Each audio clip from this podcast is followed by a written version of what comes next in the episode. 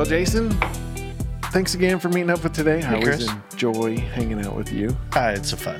Yes. It's great stuff. We're on uh, Leading and Serving podcast, episode number eighteen. Yeah. Moving right along. We're, I love this. This is fun. I know. I know. We got a we got a fun interview coming up here in a little while. Yes. But uh, in the meantime, I got a question for you. Okay. Um, and I think is this I know one of those things you're gonna put me on the spot again. Oh yeah. yeah okay. But it's fun. It's there's nothing nothing deep or I'm significant not gonna get in about trouble. This whatsoever. Yeah. Are you a um, uh, are you a penny pincher? Okay. Very frugal. Yeah. Afraid, you know, you, big big purchases are not your thing, or you like to spend, you like to buy the big toys, you like to do the things, and um, you know. So the question is, which one are you? And uh, if if it was cheap enough, the prices were right, what would you pull the trigger on today? Well, I'm probably not the penny pincher.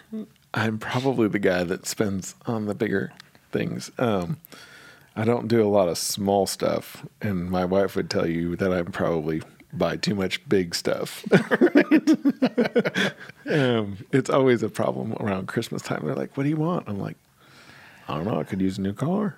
Yeah. No, yeah. no I don't really say that. But, you know, it's like the, in that's their, where your brain goes. In their eyes. That's, I'm with you on that. That's what, yeah. That's what they're, you know, they're like, Dad, everything he wants is huge. I'm like, I don't know what to tell you, sweetheart. I Sorry, know, like I I'm just, it, it, I, I don't know. But yeah, yeah. so I guess, um, but I also know that uh, there's times where I feel like I start pinching pennies, and right. then, especially after I bought something big like that. Like, I mean, I haven't bought a new car. Don't get me wrong, but um, uh, I know there's times where I'm like, ooh, right, not reining in real quick. Yeah.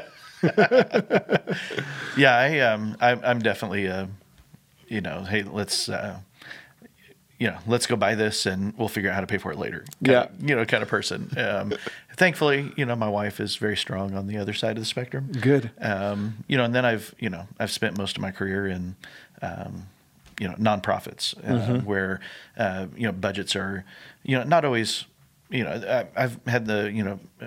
Uh, You know, I've had some really good budgets over the years, right? Um, but you know, it's always it, it's nonprofit. It's, just, it's still right. a finite amount of funds, and you never know what needs are coming up. And right. so, I've learned to be a penny pincher. I I love researching things and you know getting the best deal for my money. But mm-hmm. uh, yeah, I mean, if, yeah. if I had a chance today, you keep saying new car, but yeah, you know, I've always wanted a I've always wanted a truck. Yeah, you know, I had it. A truck was my first car. Do you know that? No, I didn't. Yeah, had a little Chevy S ten, and okay. uh, um, and it didn't last long, unfortunately. Uh, really? That, um, um, if I remember the timeline correctly, my uh, my dad's company that he worked for um, basically uh, went bankrupt, gave him a two week notice. Oh wow! And so I got degraded from my my cool little truck to uh, uh, some kind of you know, like seventy-nine Buick Skylark or something like that. So, That's, so I've always wanted to get back in a truck, right? Um, you know, so if I if I could, that's that's. Yeah, and you know, it's funny. I, I started in a truck too. I had a Ford Ranger. My buddy had an S ten though, and uh, but now I, I would probably tell you I'd probably go buy a new truck too if I could. Yeah. But they're crazy prices right now. So okay, so when we get done with the podcast, where are we headed? Are we gonna? I don't know. Are we gonna go cruise some car lots in a minute? Yeah. And realize that we can't afford them and just kind of right. move on. Yeah. yeah. So w- let's move on. You want to move? Yeah. Since we got onto the trucks, we, we should just move on. So. Okay. We want to talk today a little bit about a leadership tool called um, uh, calling up versus calling out. Okay. Um, that is, we think about our leadership. Um, And this is this is super applicable whether you're in a business and you're leading a business or you're mm-hmm. leading a nonprofit or you're leading your family. Mm-hmm. Or even a friend group that, right. um, you know, a healthy leader is one that, um, you know, pours into other people mm-hmm. who is fighting for the highest good of someone else. That's the purpose of this podcast that we keep talking about is, you know, to truly lead one, someone is to truly serve them. Mm-hmm. And so as we do that, we want to, we want to liberate people. We want to give right. them the freedom to to learn who they are and become leaders in their own right. And, right. you know, that we value their success in, in their sphere of influence too. And so, mm-hmm. um, but unhealthy leadership is either out for yourself, yep. you know, that I need you to do something because it benefits me. Right. Or I need you to not do something because I just want to keep you down. Right. I'm, I'm against you. Yeah. And so that's the type of difference that we're talking about when um, when you're working with people, when you're leading them, when you're serving them, uh, difference between calling up and calling out. Mm-hmm. So when you call someone out and you are correcting a behavior or you're pointing them toward a goal or something like that, and you call them out, um, if you feel like you can w- wag your finger at them mm-hmm. while you're saying you need to, or you always, or you never, you know, if, if your phrasing starts like that, you're probably calling them out. Mm-hmm. And it's a it's a dominating type of language. It's a dominating type of culture that you create, mm-hmm. um, a culture of fear. Right. Um, and you might, I mean, you might get some immediate results. You know, mm-hmm. if you're dealing with employees and, you know, man, you really screwed that one up last time. I need you to do this this time, and I need you to get it right. Mm-hmm. They'll probably get it right that time. Right. You know, and a couple more times. But right. does that type of language and leadership create lasting change within your organization? Right. Within uh, your culture? I don't think it does at all. Yeah. And and your employees, your you know, the people around you start to start to fear. Right. You know, they don't they don't know what's going to happen next. You know, if I if I did that wrong, then mm-hmm. are you going to come down on me again? Mm-hmm. Um, but the language of calling up is where we are um, building people up toward that goal, toward that result that we're seeking in them. Um, you know, like I, um, I was working with a team the other day talking about this very tool, and used the example of, you know, if you've got you've got teenagers, mm-hmm. um, do they ever have to wash the dishes at home? Yes. Yes. Yes. And it's nice when they use soap, right? Yeah. It's kind of critical. It is. The process. Minor detail. Right. And so a calling out would be like, you never use soap. Look at this dish. This is horrible. Do you want to eat all that? You know, right. These are the types of language that, that, yeah, they'll probably use soap again, you know, the next few times, but did it really shift their mindset? Did it really shift how they how they serve the family through mm-hmm. that? And so a calling up language would be, you know, hey, I want you to look at this dish. You know, what what do you see on this? Mm-hmm. Okay, I you see the deficiency here. How do you think that occurred? Right. How can we be better? How can we work toward a greater good? And if we don't, what what's the downside of this? Right. You know, well, now we're risking disease and sickness, and yeah, it's just kind of gross. Right. You know? And there's that. And then there's that. Um, you know, and so the calling up is to, you know, how can I build into this person mm-hmm. um, a, a shift in their mindset, a shift in their thinking of, um, you know, is is it a skill that they lack? Is it a, a just a conviction that they lack? And mm-hmm. so, um, you know, calling up builds people better. Yep. Calling out tends to push them down.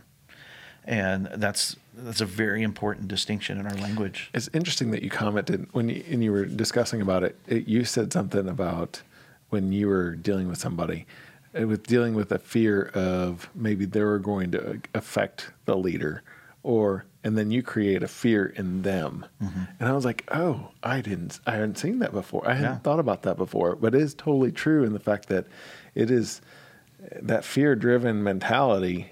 That negativity without leading up is just, it, it's, there's not, there's not, that's not a positive way to, to lead by any stretch. And so right. doing it the way you were talking about, which is, you know, addressing the issue, but also um, helping somebody become their very best. Mm-hmm. It's just an awesome opportunity. And I think it's, and fear isn't part of it.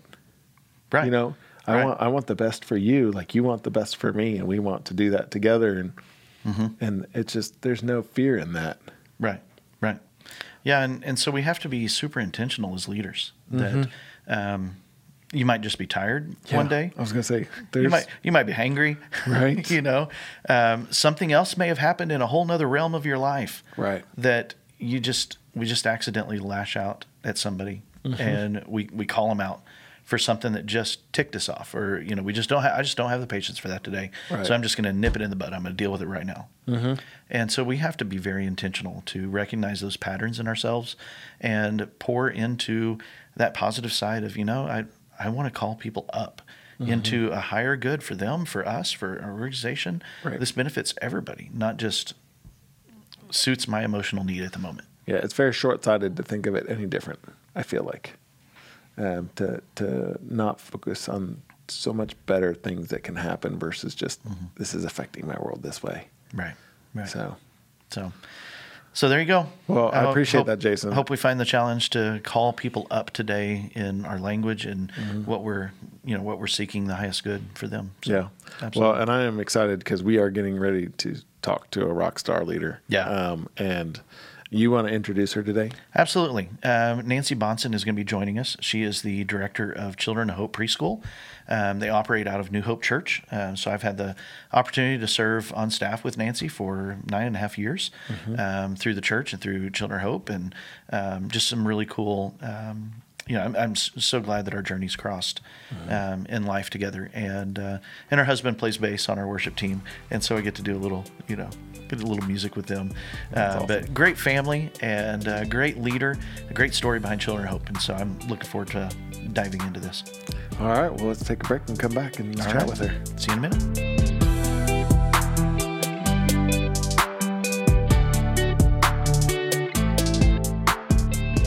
Thank you, Nancy Bonson, for uh, joining us today. We're super excited to chat with you and get to know you better.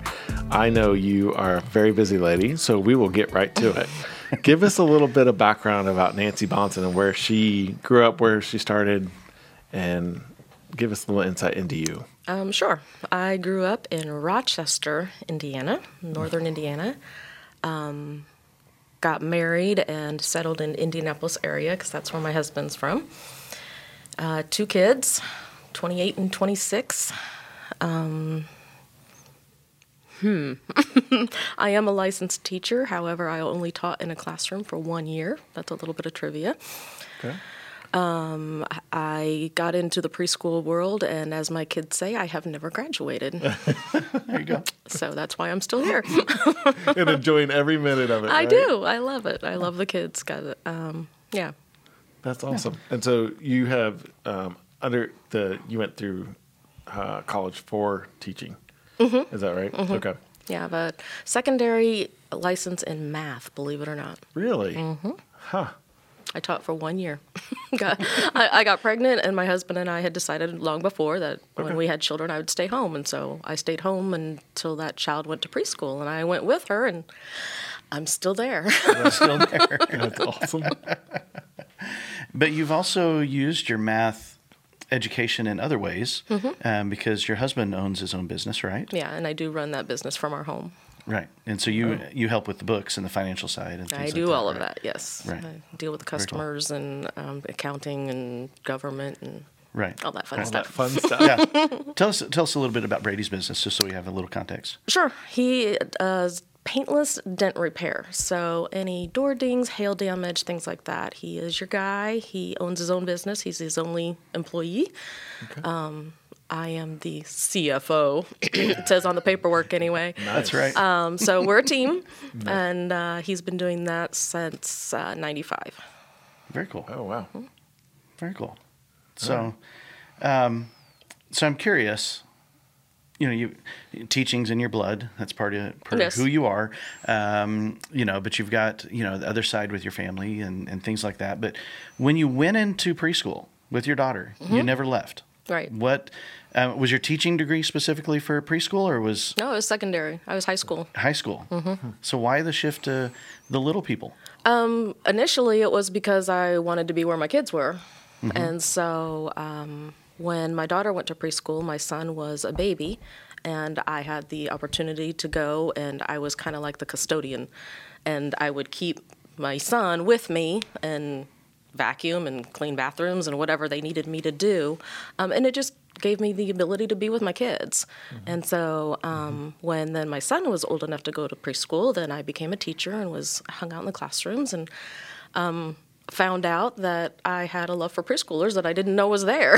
So that's, yeah. you know, I went into secondary because I thought I wanted to work with older kids and mm-hmm. um, deal with people who could, you know, you could have an intelligent conversation with mm-hmm. and found out that preschoolers just broke my heart. I loved them. They were so cute and fun. And I just, again, never left. That's that is cool. There's definitely a difference. A huge difference between those absolutely. Two, two, there's two ages. Yes. And so I, it's awesome that you were able to use that time to grow for you. Mm-hmm. And then so what? Where did you go from there next? Like you went and became a teacher. Mm-hmm. What's the process that got you to further down the road to where your point where you, you um, were running? Yeah. While I was in the classroom teaching, uh, we, at the preschool where I was working, we had an administrative opening. And the lady who was the director at the time came and personally asked me if I would be interested in the position. And I told her no, because I felt like I was supposed to be a teacher. This mm-hmm. is mm-hmm. what I felt like I was supposed to be since I was a little girl. So I thought, no, I'm supposed to be in a classroom. And so I turned her down flat and kept waking up at night and kept thinking about it. And um, so I went back to her and I said, well, let's talk about it. Mm-hmm. I want to hear more about the, the opportunity. And just knew this is exactly where I was supposed to be. Really? So I said, okay, and um, ended up transitioning into the office. Um, and so that's how I learned some administrative things was by her mentoring. She was a fantastic mentor, um, good person, and I learned a lot from her and, and found that then I not only had the kids that were, you know, the twelve kids or so that were in my classroom, I mm-hmm. now had a whole school of kids, plus their parents, plus the staff. So God just opened this huge door that I didn't, in my mind, see before. So right. It was just a brand new opportunity.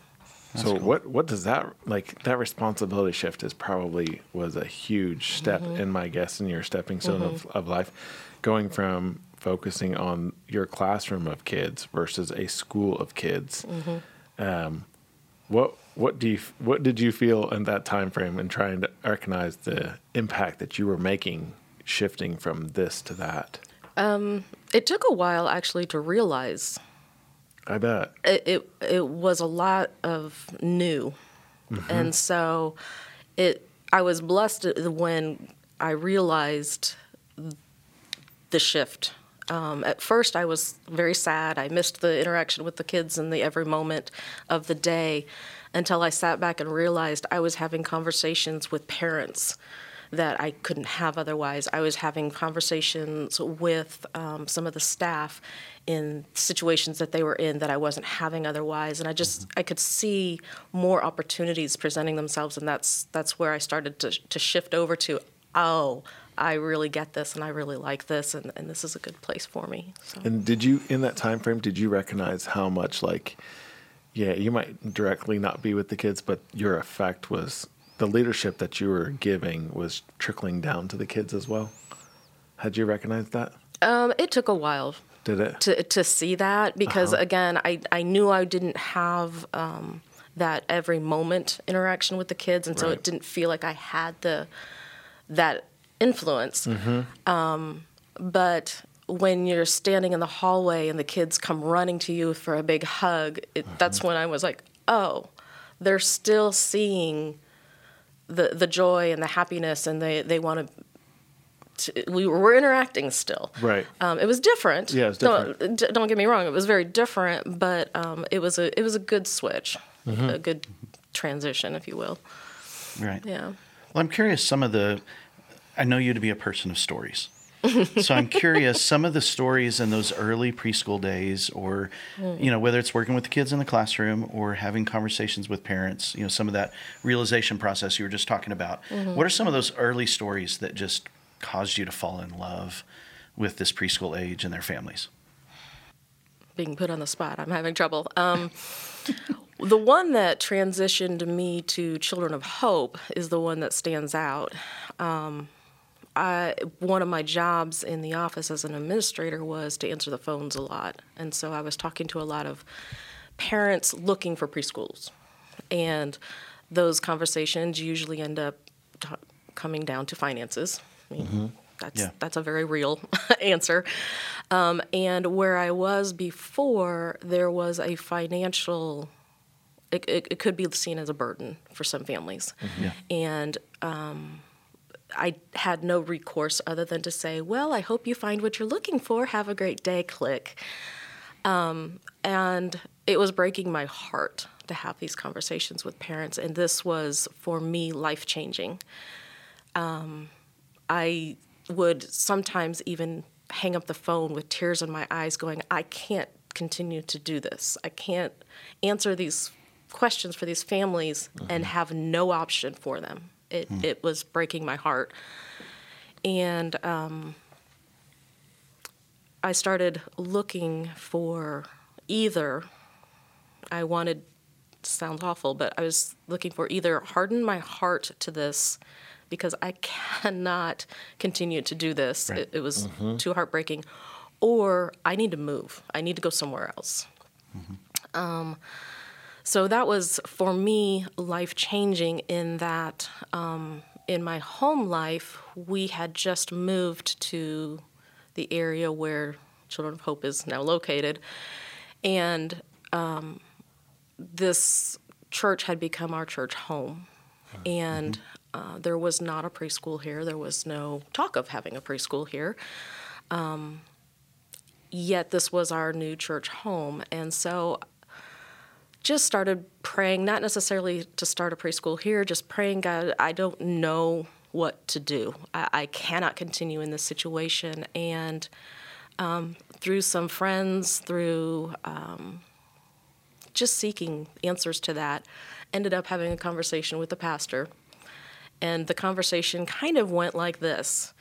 There is um, an area in this community for folks who cannot afford preschool at all. That that's taken care of. There are multiple preschools in this area for families that can go wherever they want to go. They can mm-hmm. make they can go around, look at all the preschools, and make the choice that's best for their family. It doesn't matter financially; they can go there. Right. I said, what I'm seeing that's missing in our community is the bubble, the people that are in between those two mm-hmm. two graphics. Mm-hmm. And I said, that's what needs to change, and that's why I'm sitting in front of you. Is I would like to to talk about that. Um, four hours later, we we sat and hashed out and talked and and really hashed out is the word. Um, what would that look like? How would that happen? And um, about eight months later, Children of Hope Preschool became a thing. Wow. Yeah. That's cool. That is neat. So to to reach into that bubble uh, between the two groups, mm-hmm. um, what had to be different about Children of Hope to be able to work in that space? There had to be financial support, to be quite mm-hmm. honest. Um, the From the families or from outside sources? Outside sources. Okay. Mm-hmm. Um, most preschools, wherever they're located, whether it be in a church or in its own building, it's a money-making thing. Mm-hmm. That's it's one of the reasons that facilities like to host preschools, because they make money mm-hmm. off of them. Mm-hmm. Um, so that was the first th- mindset that had to change, is this was not going to be a money maker yeah. for mm-hmm. our facility at all. Um, and this facility seemed to understand that and want to come alongside. And they understood that there was this gap in our community and mm-hmm. that it we needed to figure out how to help mm-hmm. with those families. And um, so the New Hope Church then right now financially, and has been doing it since two thousand eight, has helped support these families so that their kids can come to preschool and be successful and, and be ready for kindergarten. Mm-hmm. Yeah.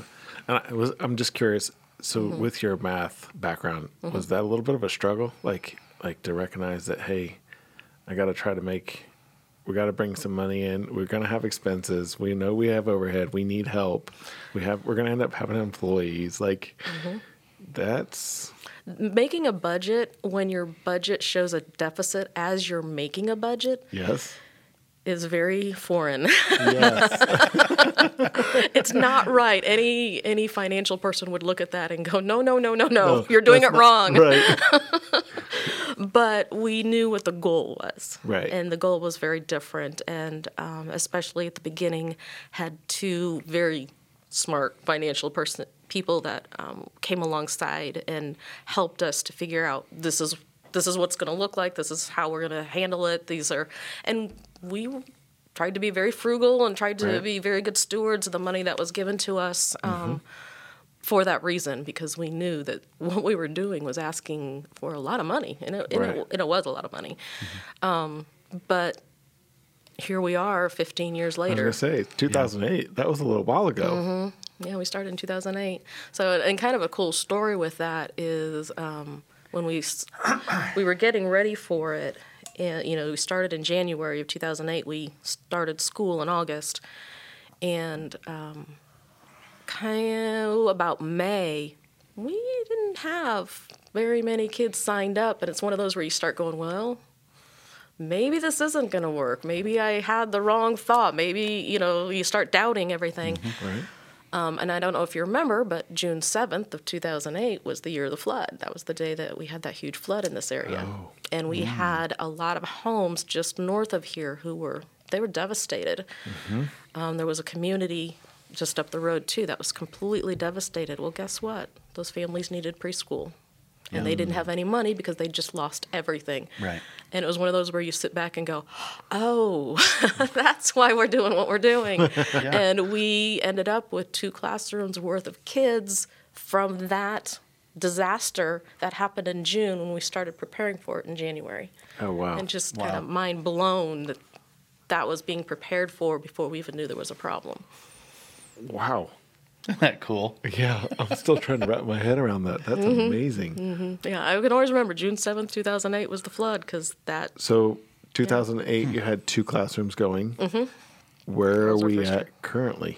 Um, this year, and I have to stop and count, one, two. This year we only have four, um, and okay. that's when we had COVID hit. Mm-hmm. It kind of devastated... Uh, um, what we were doing, which makes sense. I mean, who wants their child exposed to anything like that? So, mm-hmm. um, so we're we're on the. What what happened um, pre-COVID? What, how many classrooms?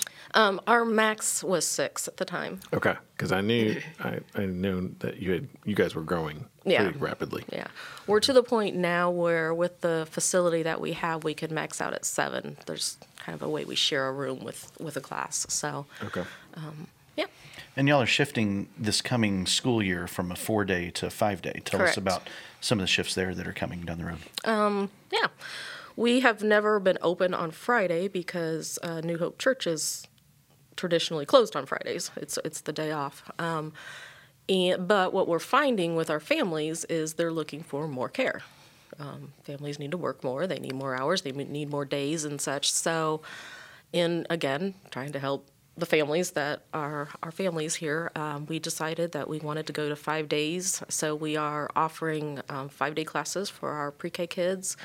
Um, and then our three-day class used to be um, Tuesday, Wednesday, Thursdays. Next year it's going to be Monday, Wednesday, Fridays. So it's still three days, just a different three days. Mm-hmm. Um, and then we've, for the the littler kids, we have the option of a two-day class now, which is new. We've never had a, a two-day, so they can come on Tuesday or Thursday. Oh, wow. Yeah. And um, so there's another surprise along the way that, you know, kind of like the flood, mm-hmm. that here you start preparing for something, and in June you're like, oh, these are the families, these mm-hmm. are the kiddos that we're supposed to impact. Um, but along the way, you guys have found a reach into um, a whole different culture down here on the south side of Indy. Tell us about that. Yeah. Um Our second year of preschool, I got a family, or a call from a family, and um, the lady tells me that she's a host family for um, a family that just got here from Burma. Okay. I didn't know anything about mm-hmm. this community. I knew nothing about what she was doing. She just said that they just got here. They want. She wanted to bring the little boy to preschool. He knows zero English. Would we be willing? Sure. Why not? Why not? Let's. Yeah. yeah, we don't know anything about that, but we'll figure it out too. So this little boy comes to preschool, um, and his backstory is was amazing to hear um, what his family had been through and why they were here. And again, broke my heart, um, as happens. And um, through this family, then you know, met another family, and then met another family, and. Um, Today, our population is seventy percent plus students from Myanmar. So God has has really taken that first step of this little boy whose host family was just looking for someplace where he could learn English mm-hmm. to this this group of people. They're the demographic we've been looking for, is what it comes down to. Mm. They're they're employed, they're making money, but they're not going to be able to go wherever they want to go. So they fit exactly what we've been trying to do here. Um, and it's been crazy because, no, if you'd have asked me in two thousand eight what we would look like today, I would have never told you that we would have seventy percent of our students being refugee families. Mm. No. no. And how many how many of them come in that can't speak English?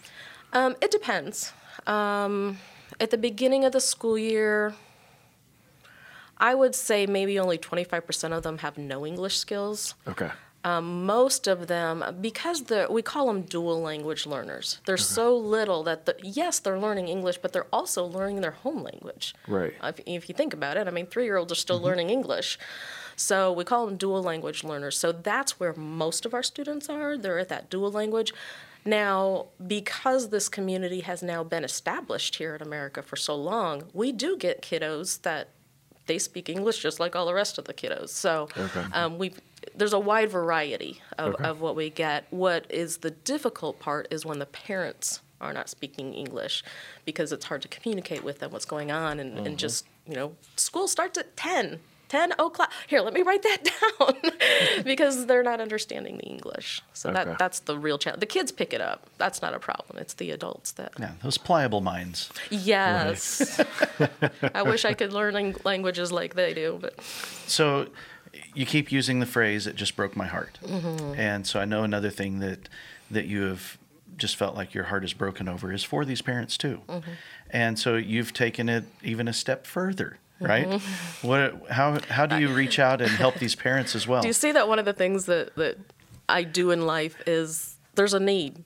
Okay, how do we fill that need? That's yes. that's that's kind of how I go about life. And yes, there was a need, definite need of these families. Um, you know, not they couldn't talk to me about you know their child had a nightmare last night and had a bad night's sleep. And so, mm-hmm. you know, this is why my child's crabby. That, things that most parents would tell a teacher, they can't communicate that. Um, they don't know how to fill out a check. The the payments, they need help with, with how do I even do that?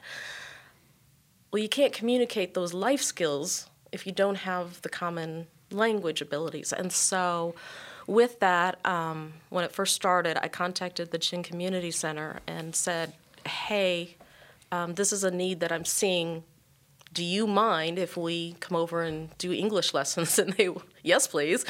And so that's where it started. Um, we started going over to the Chin Community Center, using some of their resources, um, which they were happy to share with us, and mm-hmm. just started doing classes. Um, I had to take some classes, too, because I didn't know how to do any of that. So I um, was able to get some certifications in that area beforehand. But um, yeah, so we started over there. They then got their traction at the Chin Community Center of what they were doing, and very kindly, it was a amicable step away, but they are now doing their own. Um, okay. They they have their own way of doing things there, which is fantastic. I'm glad that they have that ability. I was also, though, still seeing here the families that were coming to Children of Hope. I was still seeing some difficulties, and so we just said, hey, do you want to do some, you're dropping your child off at preschool. Do you want to stay and learn English? Yes, please. So um, we oh, wow. started doing that. So we have, um, right now we have about fifteen students that stay in the morning. So they're, they're moms who drop their child off and then they stay for classes. And then we also have classes in the evening. Um, these are more of the dads. so, yeah. um, they're working during the day and then they come to classes in the evenings and, um, we have a couple of different curriculums that we're working on. We have lots of teachers that come and help. Um, we provide childcare in the evening, we, well, actually in the morning and in the evening for the families to come because that's a need. Again, you mm-hmm. see a need right. and you, you yeah. say, how do I do this? So we've been doing um, E S L classes, ooh, pro, let me think. I think we started in two thousand sixteen is when we oh started doing them. Yeah. Mm-hmm. Wow.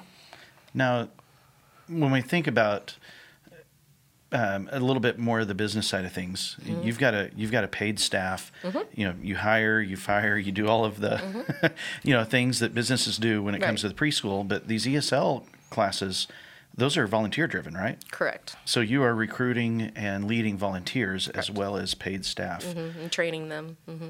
Yeah, yeah, that is uh, wow. that, that's a huge challenge because those right. they're they're more dissimilar than they are alike, I think, in a lot of ways. and it's so, different, yeah. Yeah, yeah. yeah. Um, so uh, we're going to have to edit this spot because I had a train of thought and now it's gone. Mm. I was trying to catch it. Do you have? Yeah. But I didn't. The train train's going that way. You're on the wrong side of the tracks, buddy. Uh, um, I had something a little more. Were you, were, my guess is, uh, were you going to touch on leadership? Because, I mean, the leadership side of, of running a business. Oh, yeah, yeah, yeah. And leadership of running something where you're strictly volunteer-driven. Where's where's the biggest, um, tell us what you think is the biggest problems between those two. Because I know there's a big difference between the two. What would you say is the biggest difference between them? Um. When you have employees, you you train them as such, and meaning, you know, I'm the boss. Mm-hmm. I, I asked you to do this. I, I need that to be done. Mm-hmm. Um, when you're working with volunteers, would you please? And if it doesn't get done, then I get to do it. It mm-hmm. you, there, there's there's a difference in in how you you handle situations. Um, you know, if a volunteer doesn't show up, I, I follow up, make sure they're okay, um, right. But they're not fired or, you know, the right. let's try better next time type of thing. You know, if a, an employee doesn't show up, that's a problem, and we're going to have a conversation about that. So I guess that's how you um, you handle situations with them. A volunteer is, we're just happy they're helping. Thinking about helping. Mm-hmm. Um, and have you found that there's um, that you have the consistency with your volunteers that you do mm-hmm. your employees? Actually, I do, um, and awesome. I and I just think that's the caliber of people. Mm-hmm. Um, a volunteer in general, I would think, is not as reliable. Yeah. But in in what we're doing, they really are. Yeah. Um, they're they're good people who who love um, the students they're working with. They love mm-hmm. helping out, and um, they get invested in them, mm-hmm. and so they want to be there for them as well. So, I, really, honestly, it's not a problem. If they're not going to be here, they'll let me know. And I mm-hmm. actually even have people in the background who are saying, "Hey, if you need help, let me know. I'll be there." Right. So, well, and I, I would I would also add to that that it's probably got to do with some leadership too. Oh, because well. I know right. you. That, I agree. That, you know, it's great leadership is a lot easier to follow whether you're paid or not. And we're walking into a generation um, now currently that is getting more and more less driven on funds and getting paid and more about purpose mm-hmm. impact and, yeah. and impact. So I would mm-hmm. say that, you know, great. I know from my past experience that following great leadership is a lot easier to do. Mm, well, thank so. you. I, I, I would say that it's more about, you were saying, the purpo, purpose and the and the passion. And, you know, I said once these teachers get to know their students, there's great purpose and there's yeah. great passion. for yeah. they, they love them and they want to help them and they want to be there for them. Right. And so um, that makes it a lot easier. Right. But it also, you know, like like we were talking before the show, you know, I was talking to you about your passion that comes out in you and the way you, you know, you talk about your purpose and stuff like that. Mm-hmm. Like, and it, it, uh, I know it just flows out of you because every time I talk to you about Children of Hope, it's amazing how much it comes out. And it's exciting to be, um, to watch you lead with that. And also, I know that other people, while they're listening to that, also have a tendency to want to get on board because you're passionate about what you mm. do. And mm-hmm. so well, um, well, we appreciate you greatly. And um, but I also um, and appreciate you coming here and sharing some of this information. But yeah. did you have something else? Sorry. No, you're I good. Cut you off. You're good. No, you're perfect. Um, going back to oh eight, mm-hmm. if um, if you were if you had the opportunity to start over, and mm-hmm. you were doing this again, mm-hmm. um, is there anything you'd do a little bit different? Gosh, since it's not po- I'm not a person who who um, tries to think about changing the past because I know I can't. And so a question like that is something I haven't even considered because I can't go back and change it. So right. um, if I maybe can. A lesson learned along the way that you thought, oh, that wasn't quite exactly how I thought it would work out. I would do that again different.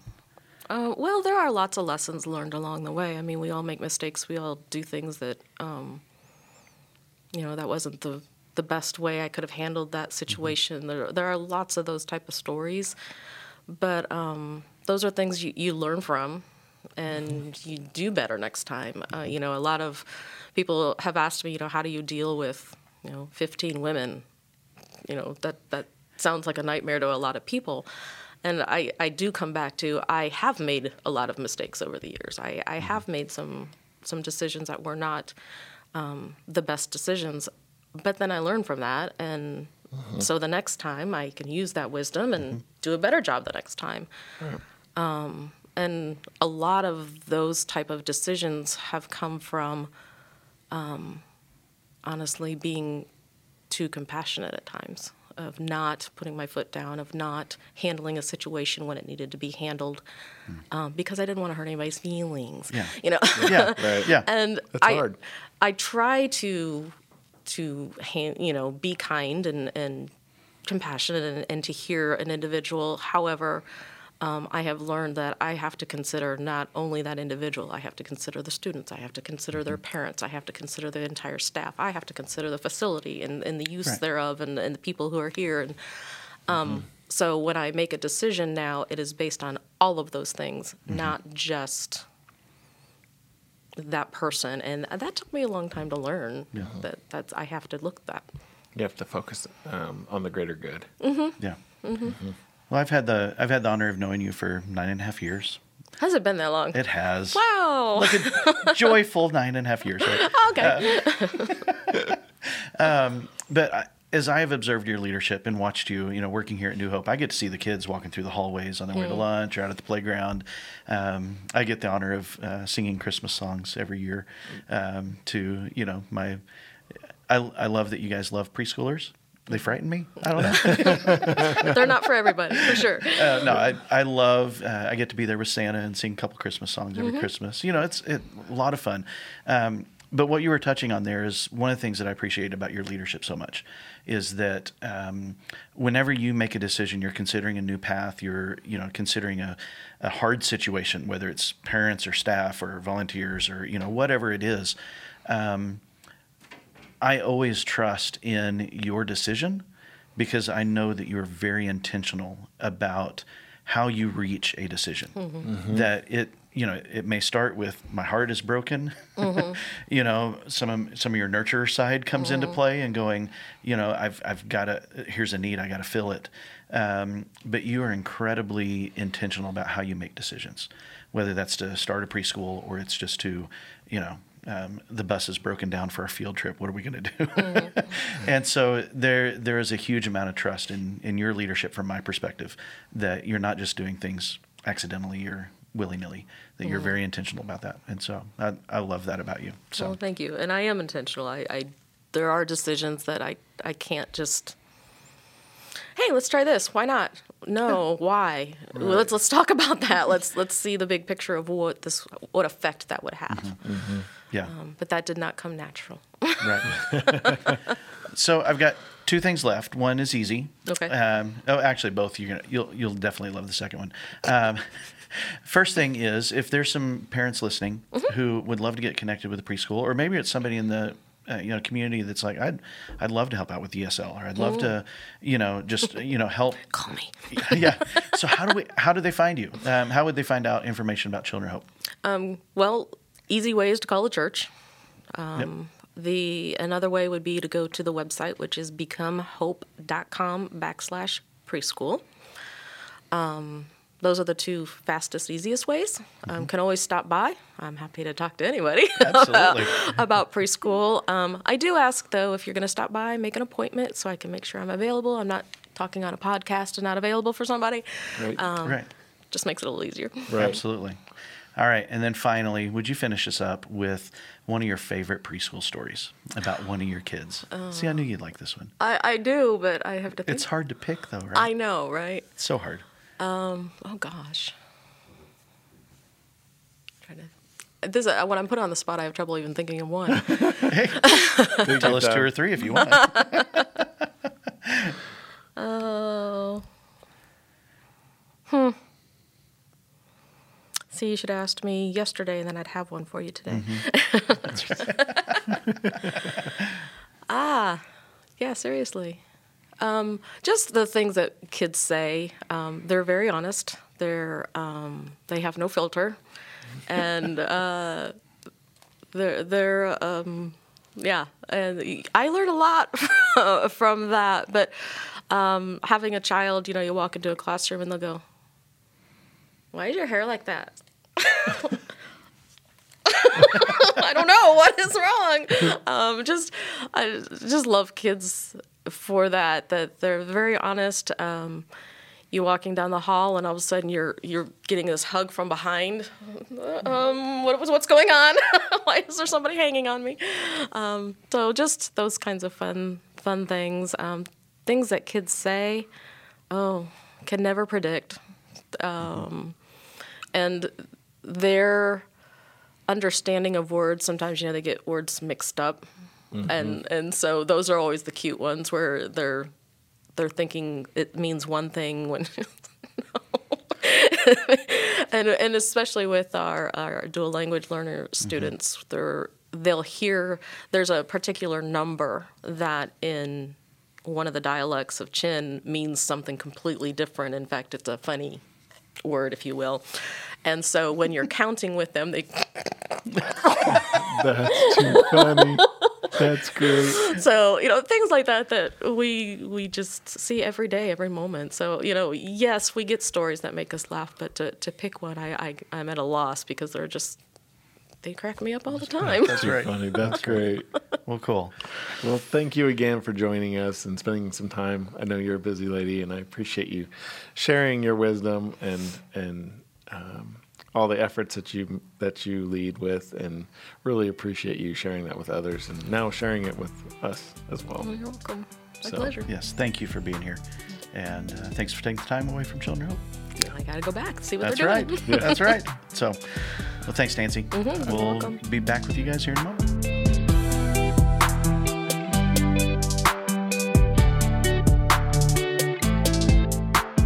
All right, Jason. Well, as always, um, I mean, we are so blessed with a great um, interviewees. Um, yeah. Because it's just, we learn so much. It's so easy to live our life in our community, in our own little bubbles, our own little circles, right. and have no idea the impact. Yeah, that people are bringing all around us it's every day. Huge. So cool. And so I, you know, I would just love to. And like I've told you before, like I love listening to her because she just, I love her passion for what she does and who she's, mm-hmm. and the and the people she's reaching. It's just amazing. And what yeah. was really cool to hear about was the transition that she went from um, being in a classroom and impacting those kids to impacting a whole school. Mm-hmm. I mean, that is... Yeah. What a neat transformation, a neat growing opportunity that she just grabbed. The best part about it, she was like, no, I don't want to do that. Right. And then it was like, all right, maybe I'll think about this. And exactly. Do, and, and then turning that, you know, around and coming around and trying to find some more information and and accepting that challenge. Right. right. Just a phenomenal lady, a great leader. Um, yeah. And just... Um, it was great to have her today. Sorry, I kind of. Do you have any? You want to? I loved. That? I loved where she just kept talking about. My heart broke over this, mm. and I felt like I needed to do something about it. Mm-hmm. Um, kind of going back to our previous interview in our last episode about the aughts. I ought yes. to do something about this. Yep. I could do something. You know, maybe God has put me in a place to to speak into this need. You know, mm-hmm. that, there's the old saying. I was thinking about this while we were talking with Nancy that. You know, where there's a will, there's a way. Mm-hmm. I think Nancy's saying would be, where there's a need, there's a way. Right. And so she just jumps in and is like, how can we figure this out? How right. can we, you know, and it's not, um, I mean, she, you know, we talked about how intentional she is and how, you know, she, um, you know, is very intentional and specific in her planning prof- process. Right. Um, but, you know, when you jump into a brand new need, it's not going to be pretty. Right. You know, your solution's going to, you know, grow and mature over time and right. things like that. And, you know, when we hit stop, uh, when we hit stop on the recording, um, you know, we asked a little bit more about uh, the language barrier. Uh-huh. And, you know, I think it's important for people to understand that this isn't just, um, you know, one people group who have one language.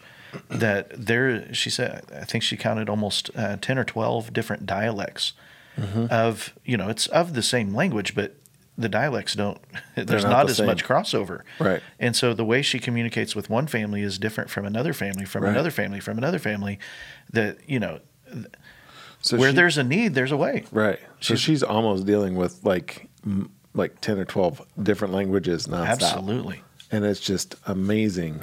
Absolutely. To, to to even balance that, let alone all the other needs. Right. So we think about challenges in our business as well. We, I could never do that. I could never, you know, there's too many obstacles in the way. Mm-hmm. And I think, you know, what Nancy and, and uh, all of her wonderful teachers and leaders and people who've been on the journey with her for years have shown is that, no, there's there's a way to overcome challenges, right? Obstacles. It's not it's not insurmountable. Well, and at no point did she ever go, you know what, I don't know that we can do this. We can't, you know, I'm not sure we can do that. After looking into it, it was like, mm-hmm. no, it was like, all right, so how are we going to figure this out? Yeah. Like, what are we going to do? I don't know how we're going to do it. Right. We're, we're going to, we can figure this out. We're going to, we're going to figure it out. Absolutely. Like, there was no question that there was an end. Like there was, there, there was always a, this is the problem. How are we going to fix it? Mm-hmm. And I, I love that about her. That was yeah. great to, yeah. to listen to. Super good. Yeah. Super good. Well, you guys give us a like. Yes. Give us a you know comment if you're on Apple Podcasts. Yeah. Uh, leave us a review. Um, you know, send us an email if there's something you want to hear. Um, Thanks for joining us. We'd love to hear more about it. Yeah, yeah. It's so, been another great day. So I, I think the big takeaway for us today is, as you're going through life, you see a need. How can you fill it? Yeah. Let's do it. So y'all have a great day. Thanks.